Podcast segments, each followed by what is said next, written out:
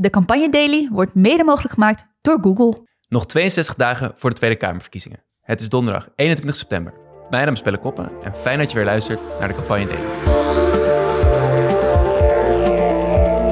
Mensen profileren zich, maar er is nog niemand die zich durft te profileren ten opzichte van Omtzigt.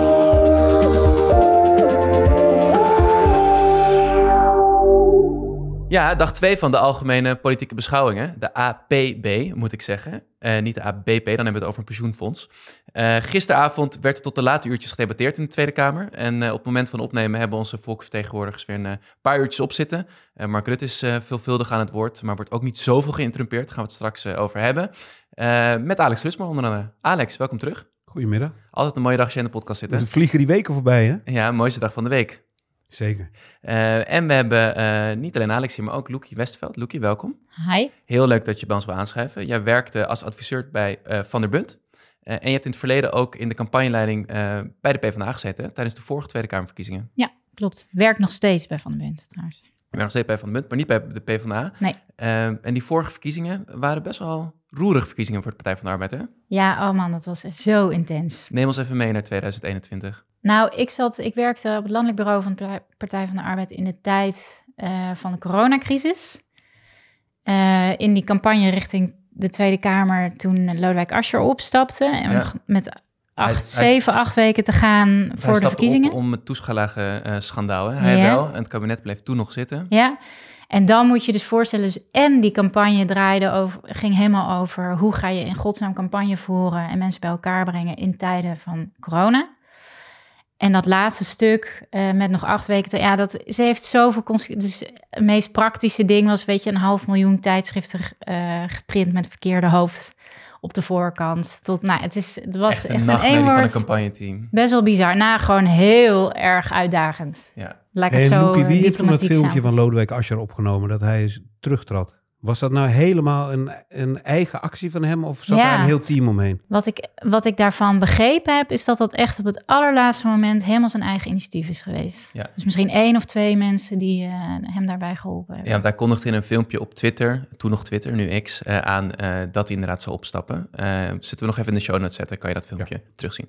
Leuk, Loekie, dat je er bent en naar het huidige politieke speelveld met ons gaat kijken. Ja, superleuk.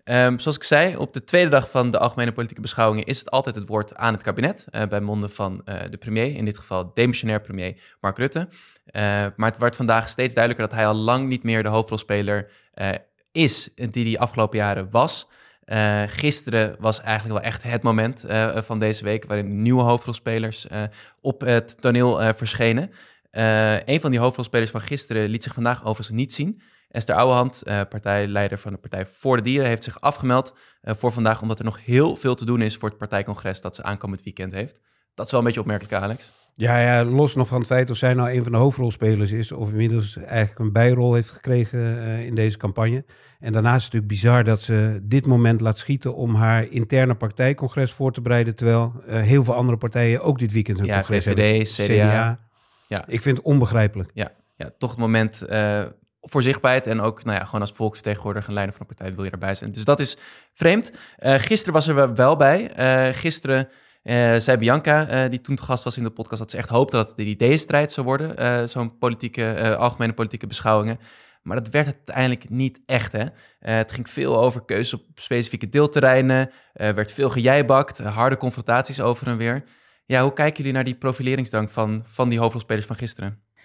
Nou, ik denk dat het eigenlijk heel logisch is. Want je hebt een demissionair kabinet. Dus je weet dat die begroting niet zo heel veel nieuwe dingen bevat. Mm. Behalve dan op koopkracht.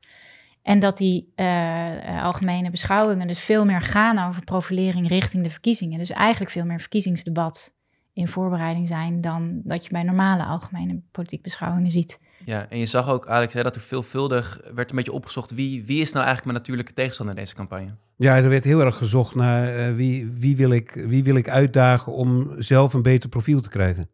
Ja. Met misschien als hoogtepunt wel Wilders die Baudet opzocht. Mm-hmm. Maar Wilders zocht natuurlijk uiteindelijk ook Klaver op. En Timmermans. En Timmermans daarmee in zijn kiel zocht. Ja. Dus Wilders was erg actief. Daar gaan we het zeker over hebben. Waren er nog andere partijleiders of fractievoorzitters die jullie opvielen? Nou, die naam van Omtzigt, die doodde hele... En als allerlaatste bijdrage was het geloof ik ook van Omtzigt. Dus de ene laatste bijdrage. De ene laatste, ja. Die zweeft dus de hele dag. Die hing echt wel actief boven de markt, hè? Ja, daar is een soort hype omheen gecreëerd, weet je. Ik zat gewoon lekker een voetbalwedstrijd te kijken. Ja. En toen kreeg ik een bericht, hij is... Dus Omtzigt was er ineens. En toen moesten we natuurlijk alles meteen overschakelen om die 6 minuten...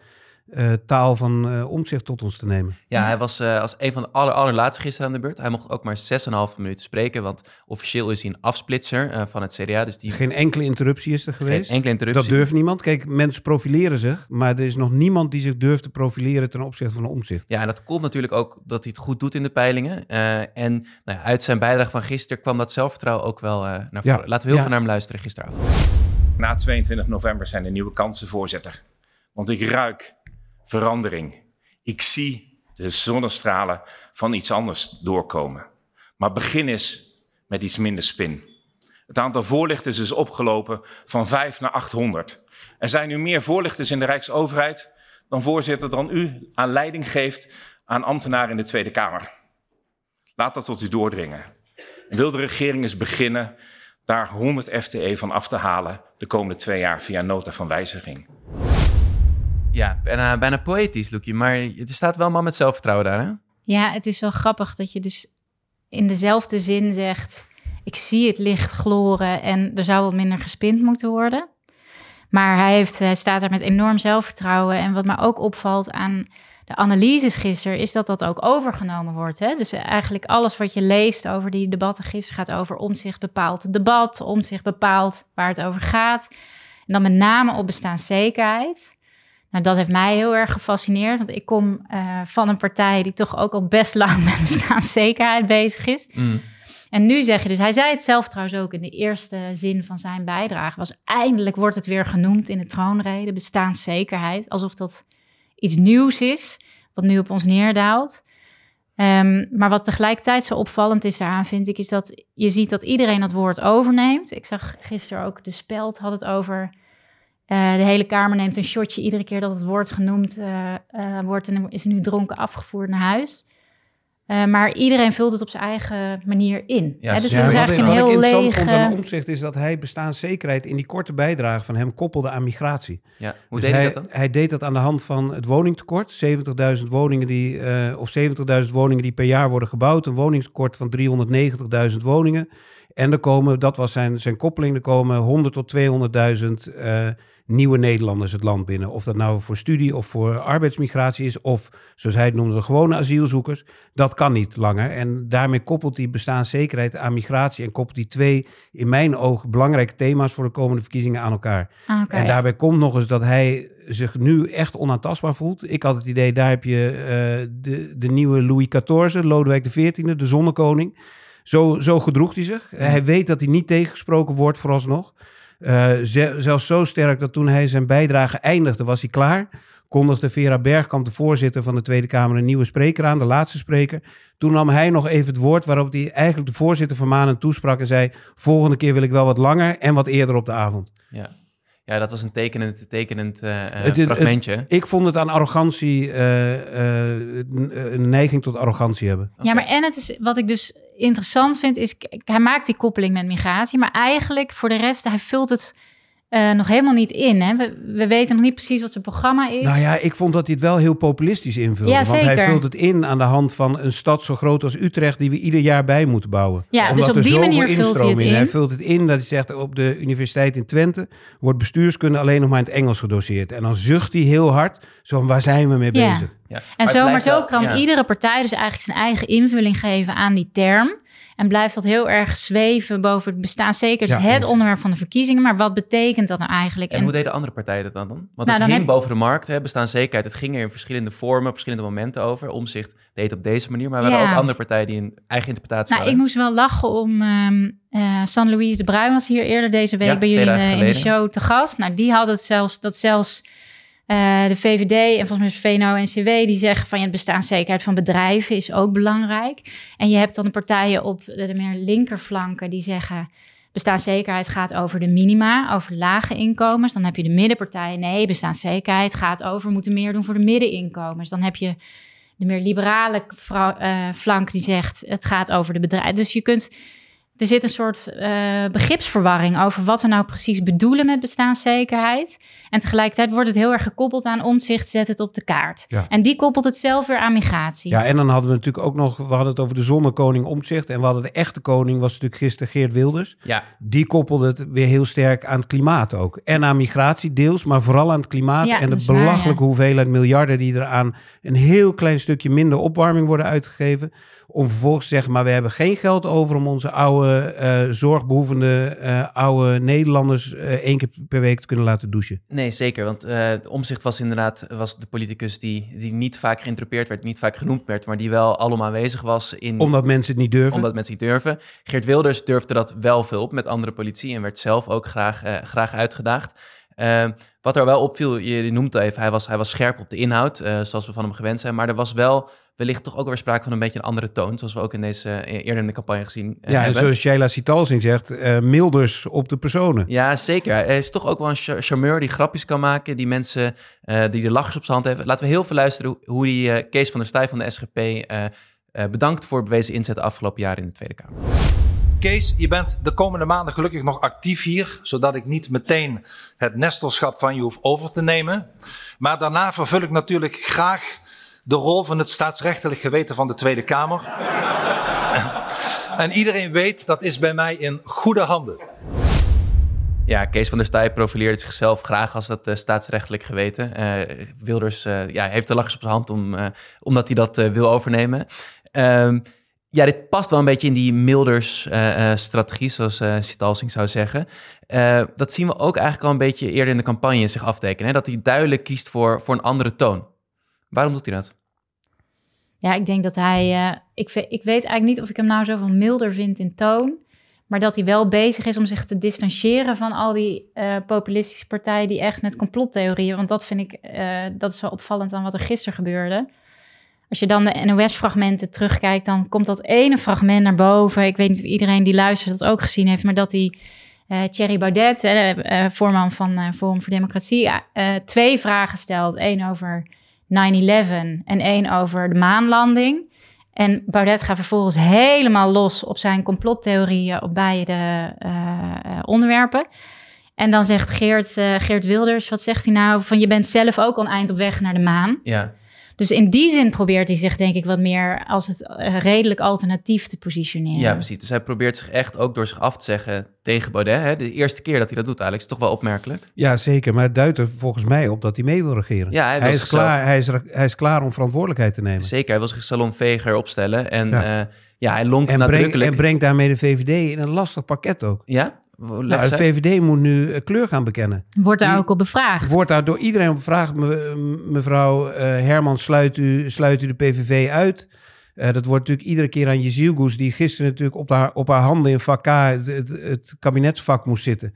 Net als Rob Jetten overigens. Die zitten daar en die mogen eigenlijk helemaal niks. Super lastige positie. Onwijs ingewikkelde positie. Het enige wat je kan doen is mail wegwerken... zoals Hugo de Jonge zegt. Ja.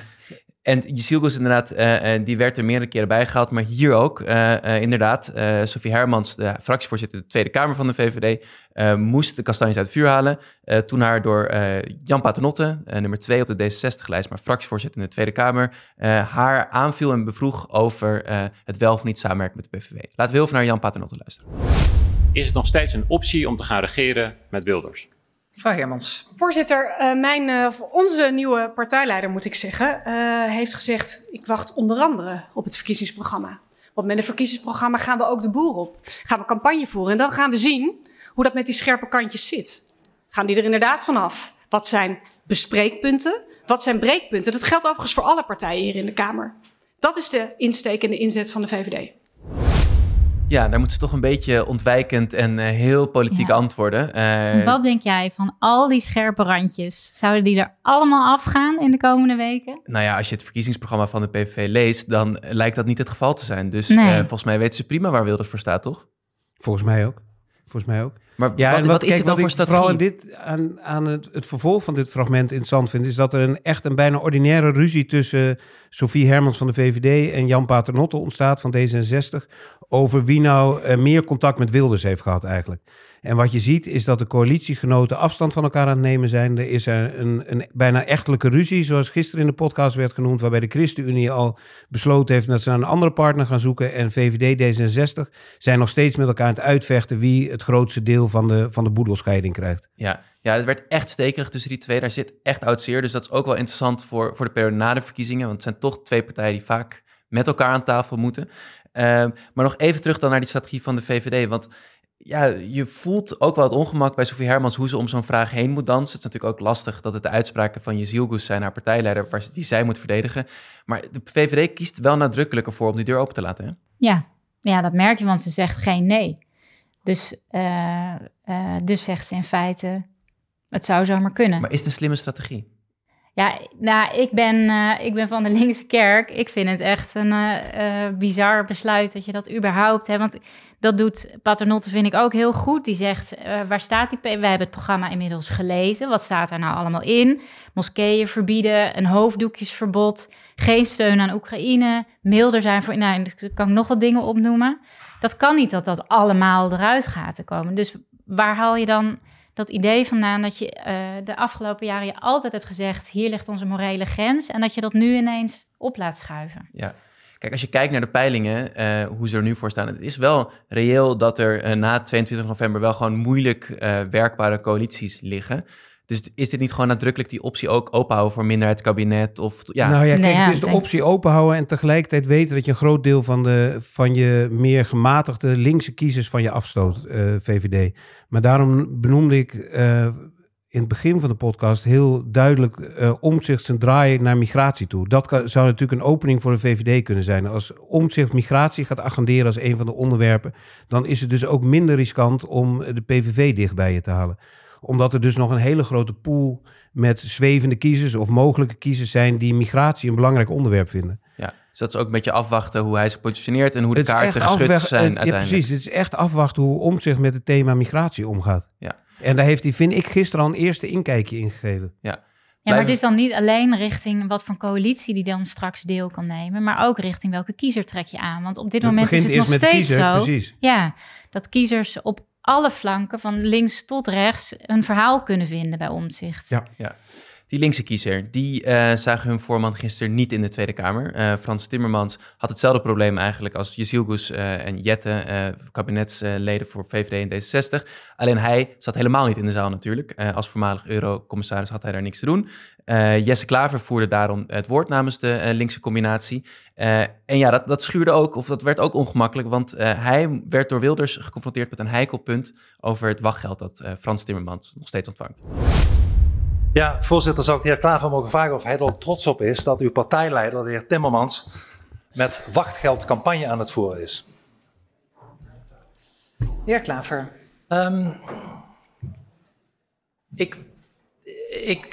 ik verwacht dat mijn collega Timmermans de komende tijd, zeker van Geert Wilders en collega's ter rechterzijde van die Kamer, de maat zal worden genomen op allerlei mogelijke manieren.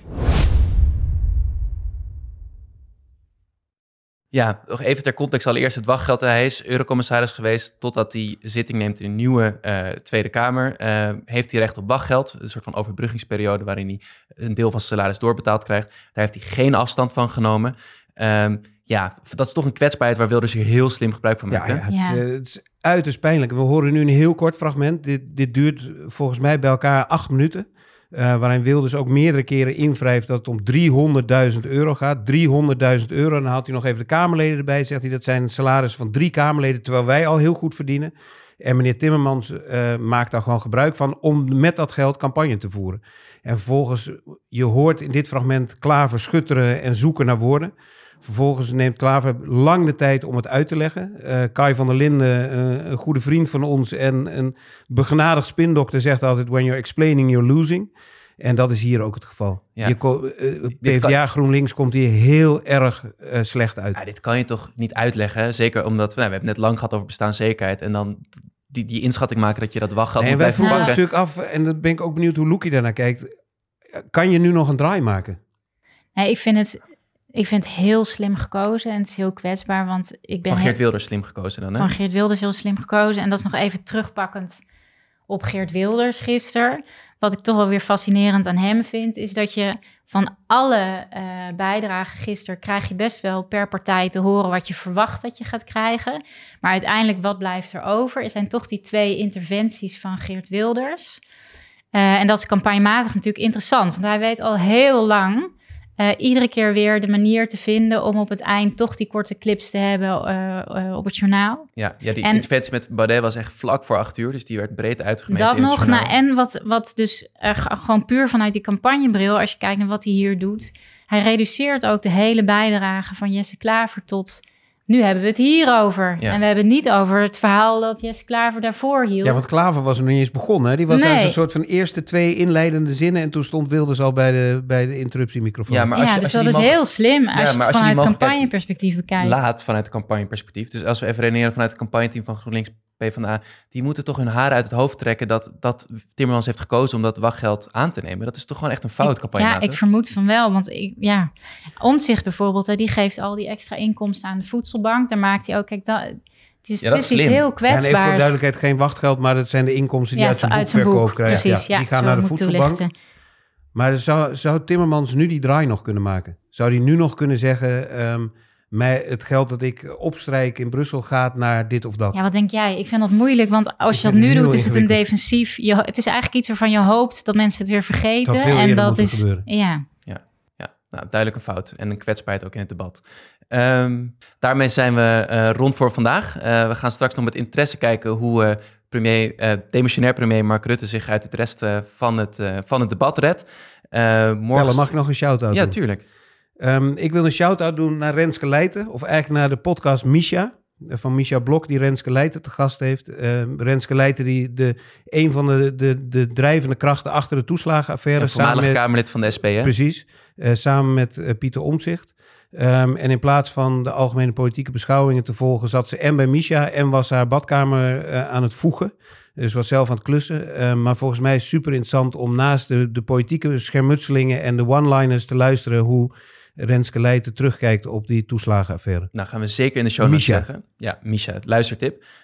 Morgen zijn we om 4 uur weer bij jullie terug. Dan is Vincent Siesmer te gast. Hij werkt bij het Instituut voor Publieke Economie. En dan gaan we echt even de cijfertjes induiken. Lekker zo voor het weekend dat doen met jullie.